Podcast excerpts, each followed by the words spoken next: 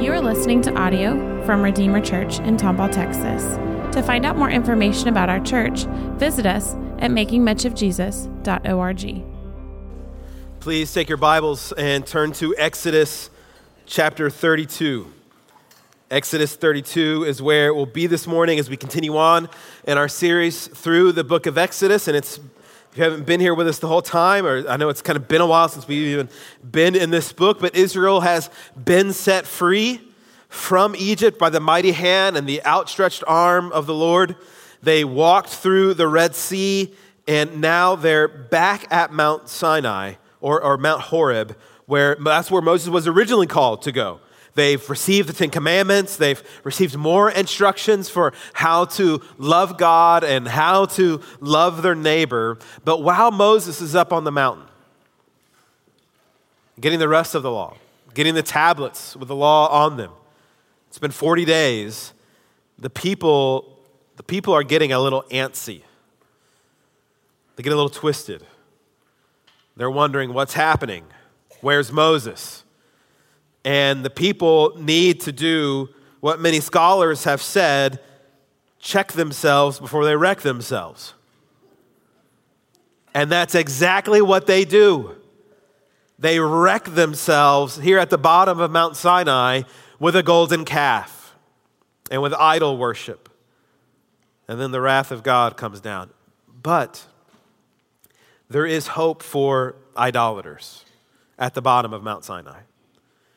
And there is a hope and a future for the idolaters in this room. This is what Exodus 32 shows us. So, as we do every week, if you're able, let's stand together for the reading of God's word. And we'll begin in 32 1. So, actually, open your Bibles or use your phone. Uh, if you're able to just stare at me and listen, I apologize.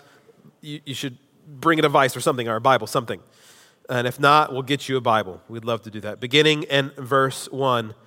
Here's what the Holy Spirit tells us through our brother Moses. When the people saw that Moses delayed in coming down from the mountain, they gathered around Aaron and said to him, Come, make gods for us who will go before us, because this Moses, the man who brought us up from the land of Egypt, we don't know what has happened to him. And Aaron replied to them, Take off the gold rings that are on your ears of your wives and your sons and your daughters, and bring them to me. So all the people took off the gold rings that were on their ears and brought them to Aaron. He took the gold from them, fashioned it with an engraving tool, and made it into the image of a calf. Then they said, Israel, these are your gods who brought you up from the land of Egypt. When Aaron saw this, he built an altar in front of it and made an announcement There will be a festival to the Lord tomorrow. Early the next morning, they arose, offered burnt offerings, and presented fellowship offerings. The people sat down to eat and drink and got up to party. Then Yahweh, the Lord, spoke to Moses Go down at once, for your people who you brought up from the land of Egypt have acted corruptly. They have quickly turned from the way I commanded them. They have made for themselves an image of a calf. They've bowed down to it and sacrificed to it and said, Israel, these are your gods who brought you up from the land of Egypt. The Lord also said to Moses, I have seen this people, and they are indeed a stiff necked people. Now leave me alone so that my anger can burn against them and I can destroy them. And then I will make you into a great nation. But Moses sought the favor of the Lord his God. Lord, why does your anger burn against your people that you brought out of the land of Egypt with great power and a strong hand? Why should the Egyptians say he brought them out with an evil intent to kill them in the mountains and eliminate them from the face of the earth? Turn from your fierce anger and relent concerning this disaster plan for your people. Remember your servants Abraham, Isaac, and Israel. You swore to them by yourself and declared, I will make your offspring as numerous as the stars of the sky, and I will give your offspring all this land that I have promised, and they will inherit it forever. So the Lord relented concerning the disaster he said he would bring on his people. Then Moses turned and went down the mountain with the two tablets of the testimony in his hands. They were inscribed on both sides, inscribed front and back The tablets were the work of God, and the writing was God's writing engraved on the tablets. When Joshua heard the sound of the people as they shouted, he said to Moses, There's a sound of war in the camp. But Moses replied, It's not the sound of a victory cry, and not the sound of a cry of defeat. I hear the sound of singing.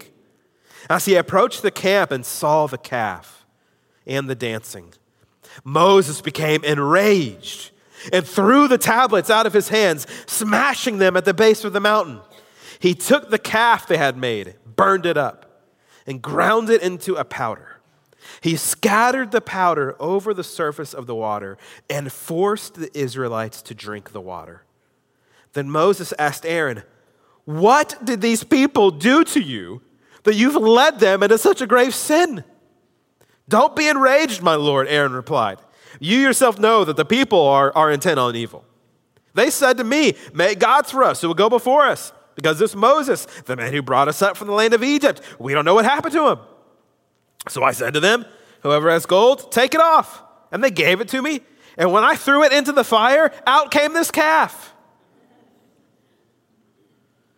Moses saw the people were out of control, for Aaron had let them get out of control, making them a laughingstock to their enemies. So Moses stood at the camp's entrance and said, Whoever is for the Lord, come to me. And all the Levites gathered around him.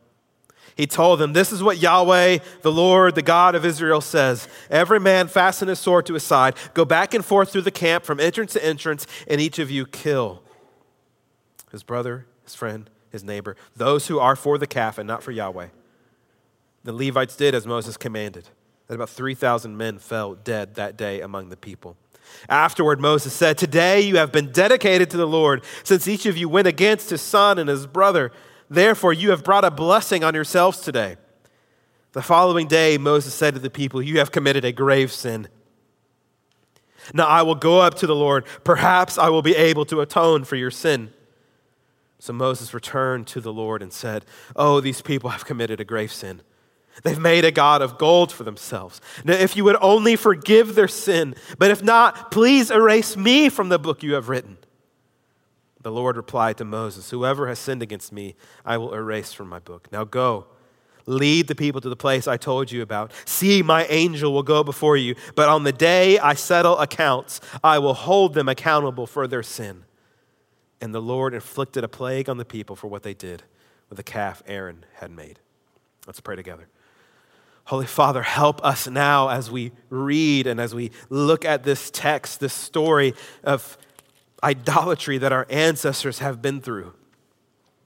And with this passage today, would, would it not create in us a kind of wagging of our heads and tisk tisking and, and waving our fingers at the past?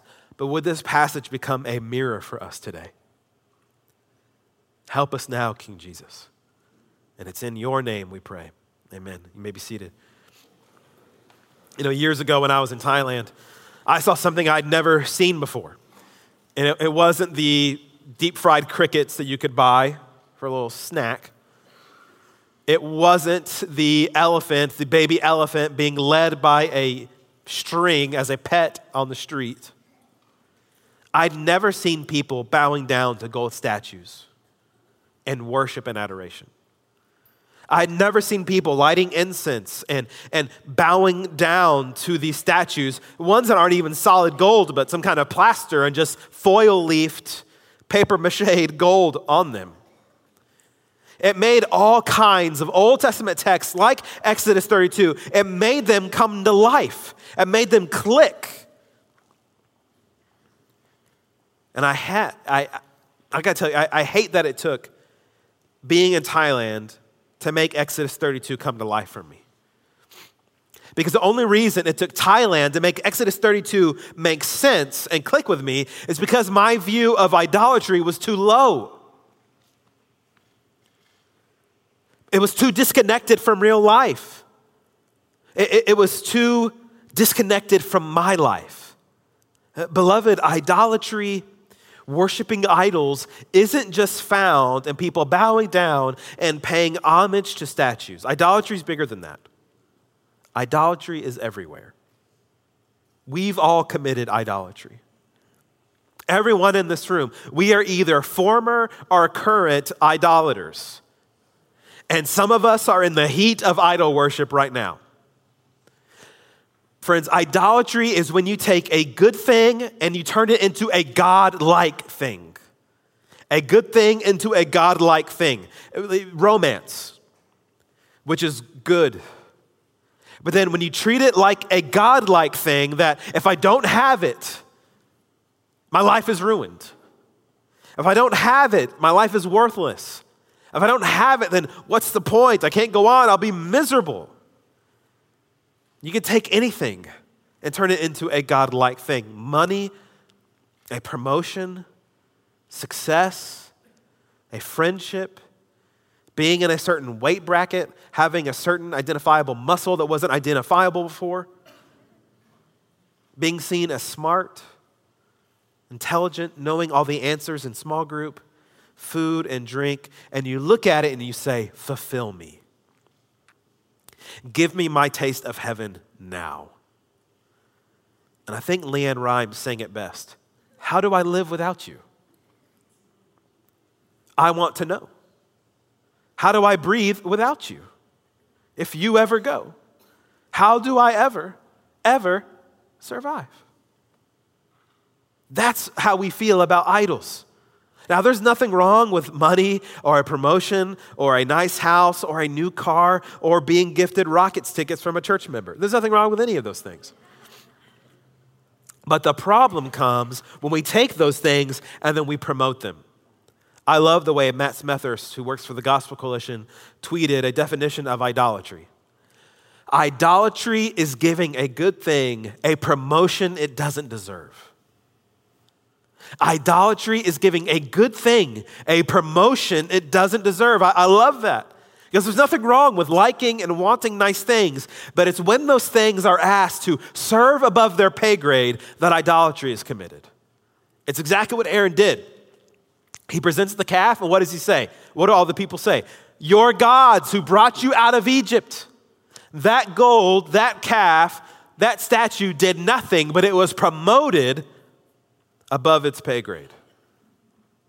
So, so, church, what has been promoted in your life and been promoted in your heart and promoted in your mind that needs to be fired?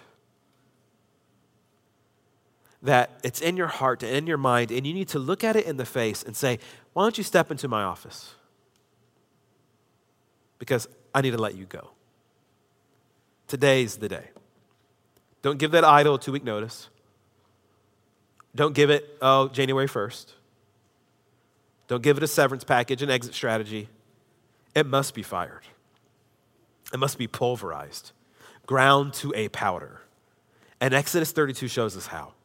It documents how idolatry happens and how we can return, how we can come back from it. And here's the first thing we see, beginning in verse 1 idolatry forgets God. This is the first step. Idolatry forgets God. Look at verse 1.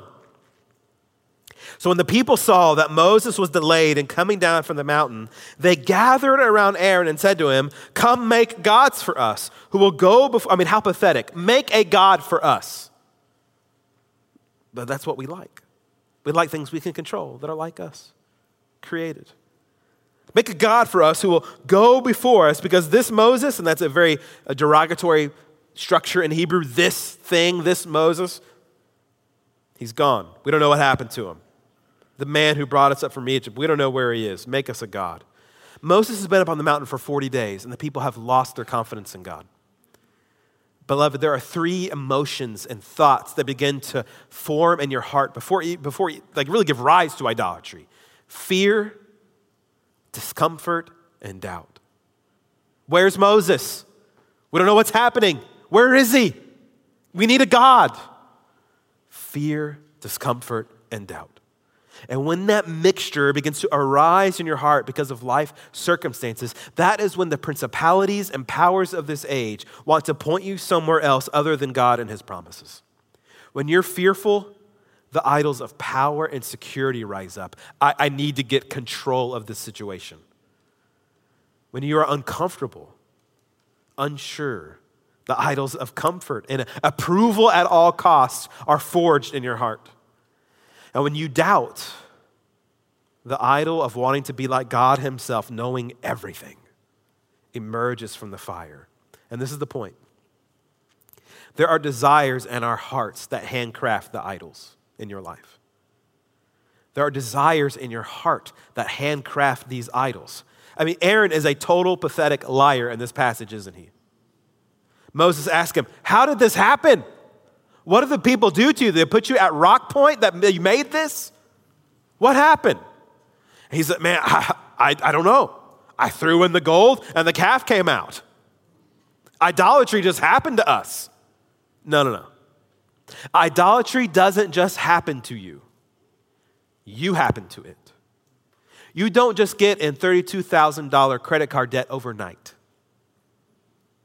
Idolatry, you happen to it. And look at the way they talk about God and Moses. Something they have forgotten something. Verse 1.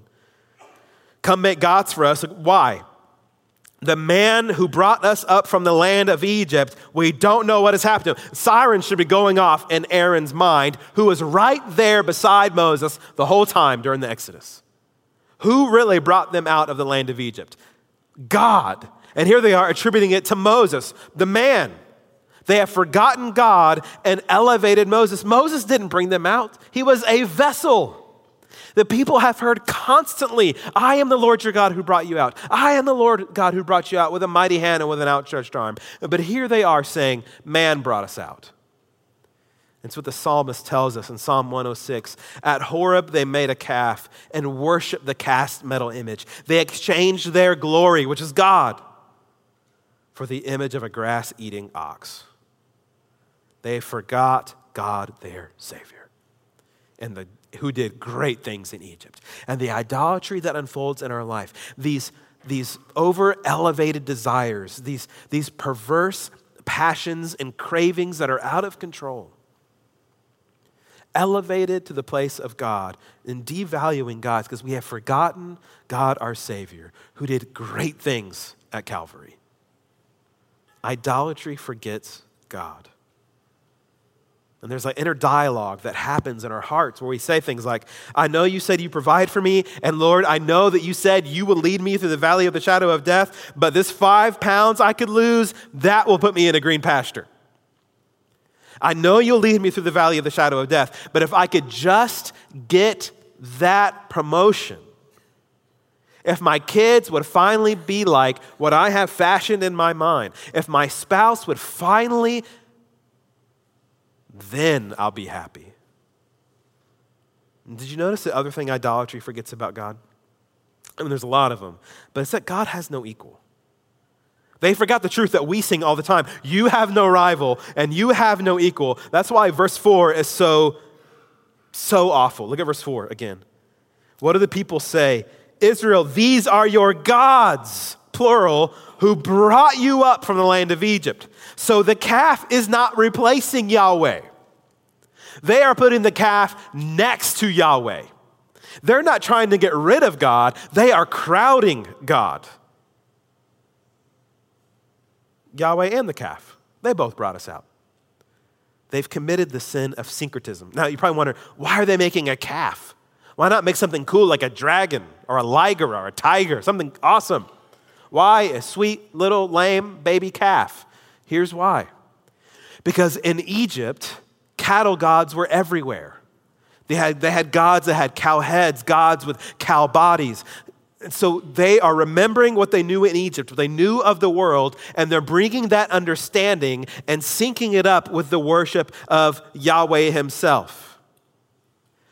Idolatry is when we want to add to the Trinity. We want this experience, this joy, this money, this pleasure to be also on the same level as God. The Father and Son and Holy Spirit are great, and in their presence is fullness of joy, but I really won't be content until I have this. I really won't be able to have peaceful sleep until I have this. I'm, I'm, grateful for the cross and resurrection of Christ, for my sins being paid for, for me having new life, but my joy will be actualized when the perfect family vacation with the perfect pictures and memories that I've pre forged in my mind actually happen. And, beloved, I think one of the most common idolatries in the Bible Belt actually looks a lot like the sacred cow event that we're seeing. It's taking the religion you like that's in your mind, in your heart, and putting it next to God and having God on your own terms. Now, when I compare myself to my children, I realize I'm not a picky eater. But that's unfair because I always got chicken strips and burgers everywhere I went to as a kid. And why wouldn't you? They're always good. But I like to think I'm not a picky eater. And I know people would disagree, but I just like what I like. I don't think that should be a crime. I eat salad, or at least I used to, but now it can ruin your life. You eat salad these days. I eat some vegetables, especially if they're deep fried. I don't mind some dressings and spreads and aiolis and all these weird things. I've eaten oysters, they're disgusting. I, I can be adventurous. But I really dislike when you go to a restaurant and they don't allow for substitutions or changes. I, can I get this? No, you can't. It's the way it comes. Why? I don't want the kale foam on my steak. Can we get rid of that? Why can't I have double potatoes instead of artichoke hearts and beet liquid? I don't want that. But they're doing that for a reason. Because there, the chef knows the customer isn't always right. They know what they're doing with flavor profiles and combinations and fats and acids and salt and heat. And beloved, God is even more intense with this reality. You cannot have God on your own terms with your additions and subtractions and combinations and substitutions. When he said back at the beginning of Exodus, when Moses said, What is your name that I should tell Israel that you've sent me? What does the Lord say? I am who I am. You get what you get. You are learning me. You cannot change me. I am who I am. I am sovereign. I am unmovable. I am undilutable. I am all powerful. They're discovering this about God all the time. I am who I am. But in the Bible Belt, and I think in churches like ours, people love the idea of God, but they don't want all the stuff that God commands. They don't want all the stuff that also comes with God. Like people want to go to heaven, but don't make me go to church. People want deliverance from hell, but then they don't want deliverance from their sins right now. People want forgiveness, but they don't want to be made to forgive. Those are false religions. An idol, a religion you've created and put next to God and said, These are the gods that have delivered me from my sins. And the true and living God says, That's, that's not me you must go to the true and living God, the crucified and resurrected Jesus of Nazareth, who will turn you from idolatry, who will tell you, sell all that you have and give it to the poor, confronting the rich young ruler's idol, confronting Zacchaeus, confronting Matthew the tax collector, confronting all of us and our different situations the woman at the well, the woman caught in adultery Leave all those relationships behind that you're involved in. Pay back what you owe. See, leave your idols behind and come and follow me, for my yoke is easy and my burden is light. Have you turned to the Messiah who will set you free? And Christians, we must be careful not to do what else that they did. Not only does idolatry forget God, but idolatry corrupts God's gifts. Idolatry corrupts God's gifts. Look at verse 2. How does this golden calf get made? Well, we know Aaron did, but what's it made out of? Gold. Take off the gold rings. So the people took off all their gold rings and all of these things. There's multiple levels of corruption happening here, but let's start with the most obvious one. Aaron throws all this gold into the fire. Out comes, he's made this mold. Boom, boom, boom. There's the golden calf. Where did they get all this gold? These aren't family heirlooms. They've been in Egyptian slavery for 400 years. They didn't buy them at the Golden Pond on the north side of Mount Sinai. Do you remember where they got this gold?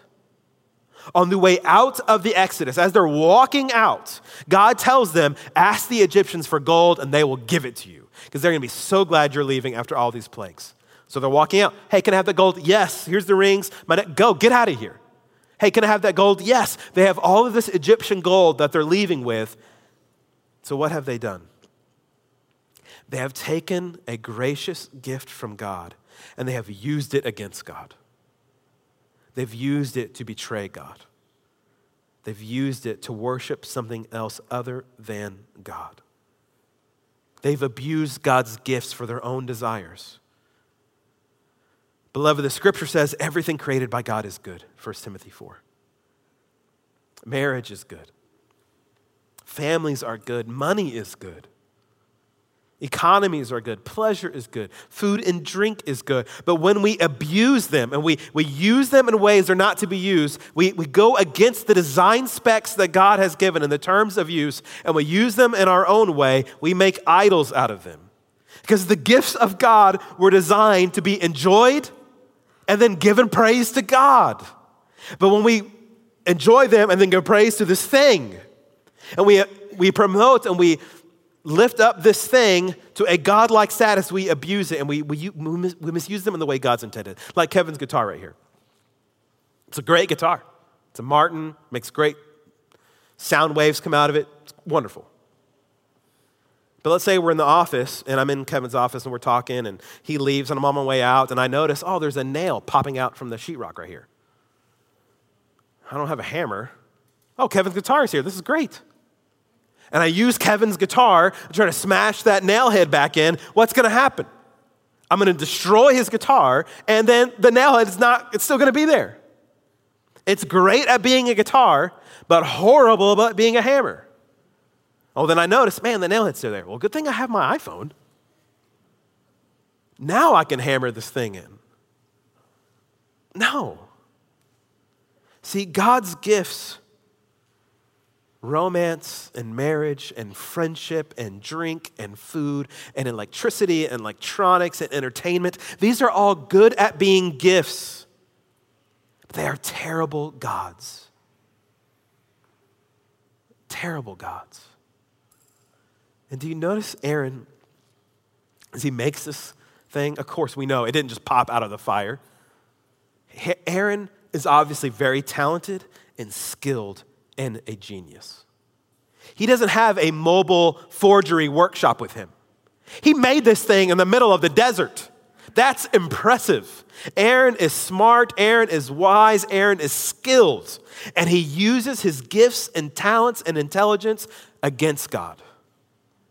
So, listen, beloved, the gifts God has given you, your intelligence, your, your craftiness, your ability to create, your ability to teach, your ability to lead, your ability to inspire, your personality, these did not come about by your power. They are from God. So do not corrupt the gifts God has given you. Use them for His glory, use them for His kingdom, use them to make disciples and make much of Jesus not to acquire more idols and not to get more attention for yourself. Because the scary thing about idolatry is that you become what you behold. You become what you behold. You notice he tells them in verse 9, I have seen this people and they are stiff necked. What is the really stiff necked thing in the vicinity, in this whole scenario? This golden calf statue. And God says, Do you see you've become rebellious, stubborn, and stiff necked, just like that statue. Because we become what we behold.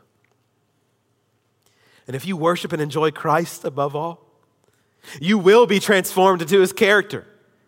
And his loves become your loves. His passions become your passions. His concerns become yours. His priorities become yours. His prayers become yours. But if you worship an idol, you'll be transformed into that idol. You'll become just like it. They are becoming their idol. So, what needs to happen to this idol? What needs to happen to ours? See, John Calvin says that our hearts, they are like idol factories. And I love that image today as you think about, I mean, obviously his understanding of factories and our understanding of factories are very different today. If you think about factories today, our hearts, they can crank out new widgets, new cravings, new passions, reissued fascinations from the past, a new model of last decade's wishes over and over and over. So, what must be done? Idolatry must be crushed, eliminated, and overpowered by grace crushed and eliminated and overpowered by grace. So God tells Moses after this whole account, he tells him, I'm done with Israel. And I want to start a new line of people with you, Moses. What do you think? He's testing Moses. And he's showing the people and he's showing us Moses does not suffer from idolatry. Because if Moses suffered from idolatry, like if anyone in this room, if you suffer from idolatry and you were heard, hey, I'm scrapping Israel and I want to start with you. If you suffer from idolatry, you go, let's do this. Start a new line with me. Let's go. But what does Moses say? No, God. You made promises. Remember your promises, God. You made promises to Abraham, Isaac, and Jacob. You're the one who led your people out of Egypt with a mighty hand and outstretched arm. I did not. It was you, God. Don't turn from them. Bring them in. And God says, You're right, Moses. We will keep it going. So God doesn't destroy the people completely. Moses comes down from the mountain now. Look at what happens in verse 19. Joshua meets him up there, and now in verse 19, they come down the mountain and go, Hey, I hear something. There's a party going on down there. What's happening? 19. As he approached the camp and saw the calf and the dancing, Moses became enraged and threw the tablets out of his hands, smashing them at the base of the mountain. And then he took the calf they had made. So you got to get this all in your mind. So obviously, this is not, it's, it's probably small. And he picks it up, carries it, and everybody's watching. And now he burns it. Light that fire. He throws the calf in there. And as it all melts, what? Now he, look at this. He ground it to a powder. You can see Moses over there, sweat dripping off of his forehead, him just beating this gold down into a powder, and probably the people are going, Holy cow. We have messed up. And Moses now takes all this powder, and what, look what the text says. He scattered the powder over the surface of the water, throws it over the water, looks at the Israelites and say, "Drink it." What Moses? Drink it. He forces the Israelites to drink the water. What is going on here? He makes a tonic for the people. Drink it. And here's why I, two things why I think Moses does this. One, he wants them to see, and he wants us to see, that idolatry isn't just something out there in the world, it's in us. It, it's in us. It's not just out there on Amazon. It's not just out there on the internet. It's not just out there at some bar. It is in us. And that's our problem. And secondly, we need to see these idols for what they really are waste, excrement. If he didn't make them drink it and pass it out, and he just left that grounded up powder there, what would have happened? Moses would be asleep the next night. There'd be people out there with torches. Let's find the gold. And they're going to go collect all that gold. Moses says, No, no, no, no. You need to see this for what it is. You drink it, and the idol now is entering their digestive system, and it's going to be eliminated. And he's showing them what their precious idol really is something that should evoke disgust in us, like urine or fecal matter.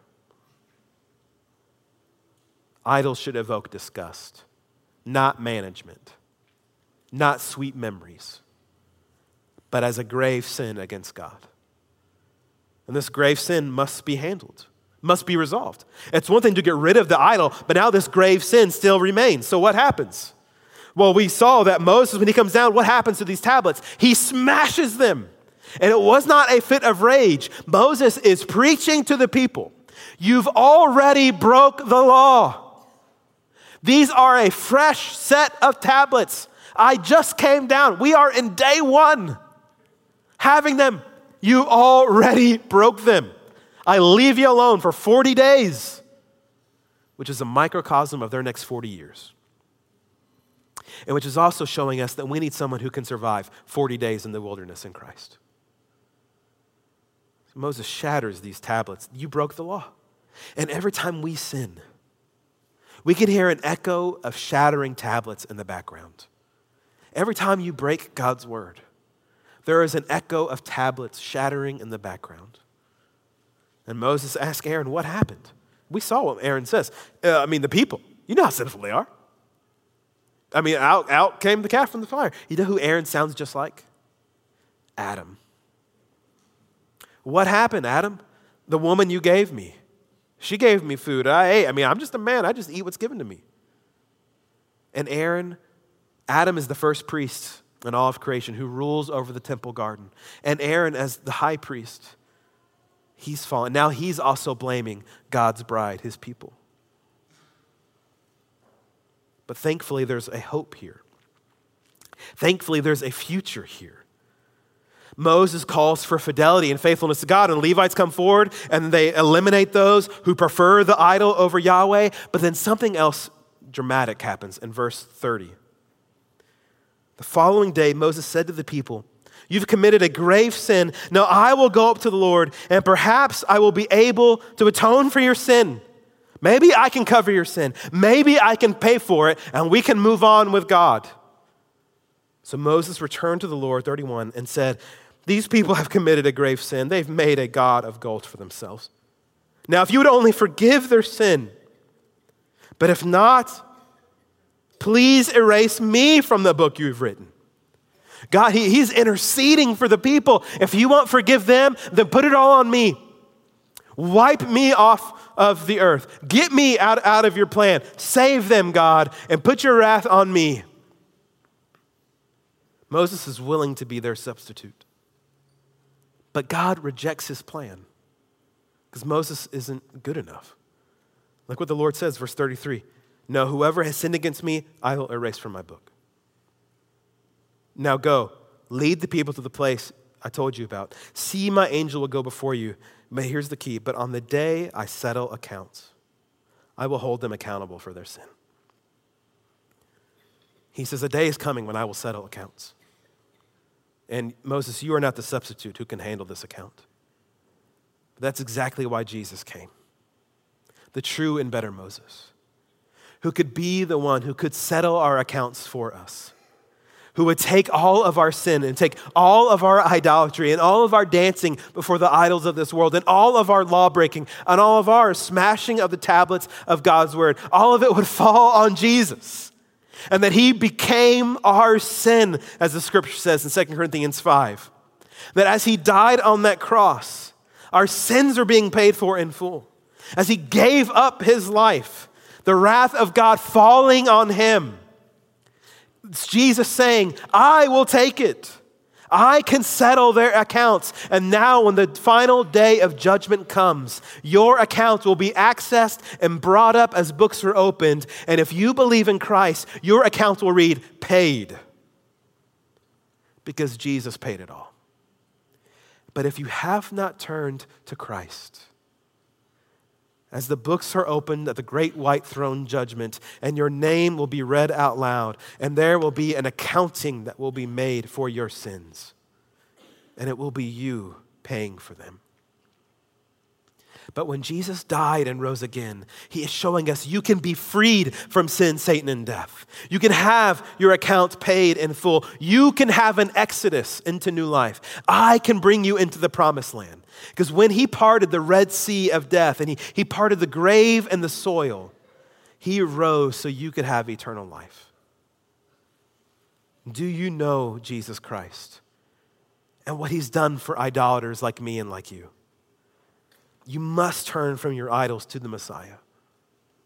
Because in Christ, idols are shown to be nothing. He is the true one, and everyone else is false.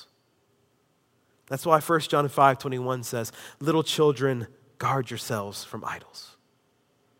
You will face the temptation today. You are facing temptations now, and you will face temptations tomorrow. Little children, guard yourselves from idols. Well, how? Right before that, John says, We know that we are of God, and the whole world is under the sway of the evil one. Do you know you are of God? And we know, do you know that the Son of God has come and has given us understanding so we may know the true one, so you can know all idols are nothing, they're false, they're empty, they're hollow? We are in the true one. Are you? That is in his Son, Jesus Christ, who is the true God and eternal life. We keep ourselves from idols because we are in the true one. And we don't need a golden calf. We don't need an experience. We don't need XYZ. We have Christ. Look to Christ. Walk with Christ. Believe Jesus. Depend on the Son of God, the true God, and you will be kept from idols, not just the ones in Thailand, but the ones in our hearts, the ones in our minds, the ones on our internet and social media history. And whoever believes in the Son, the Son will set you free, and you will be free. You will have an exodus indeed. Let's pray together. Thank you for listening. To find out more information about our church, visit us at makingmuchofjesus.org.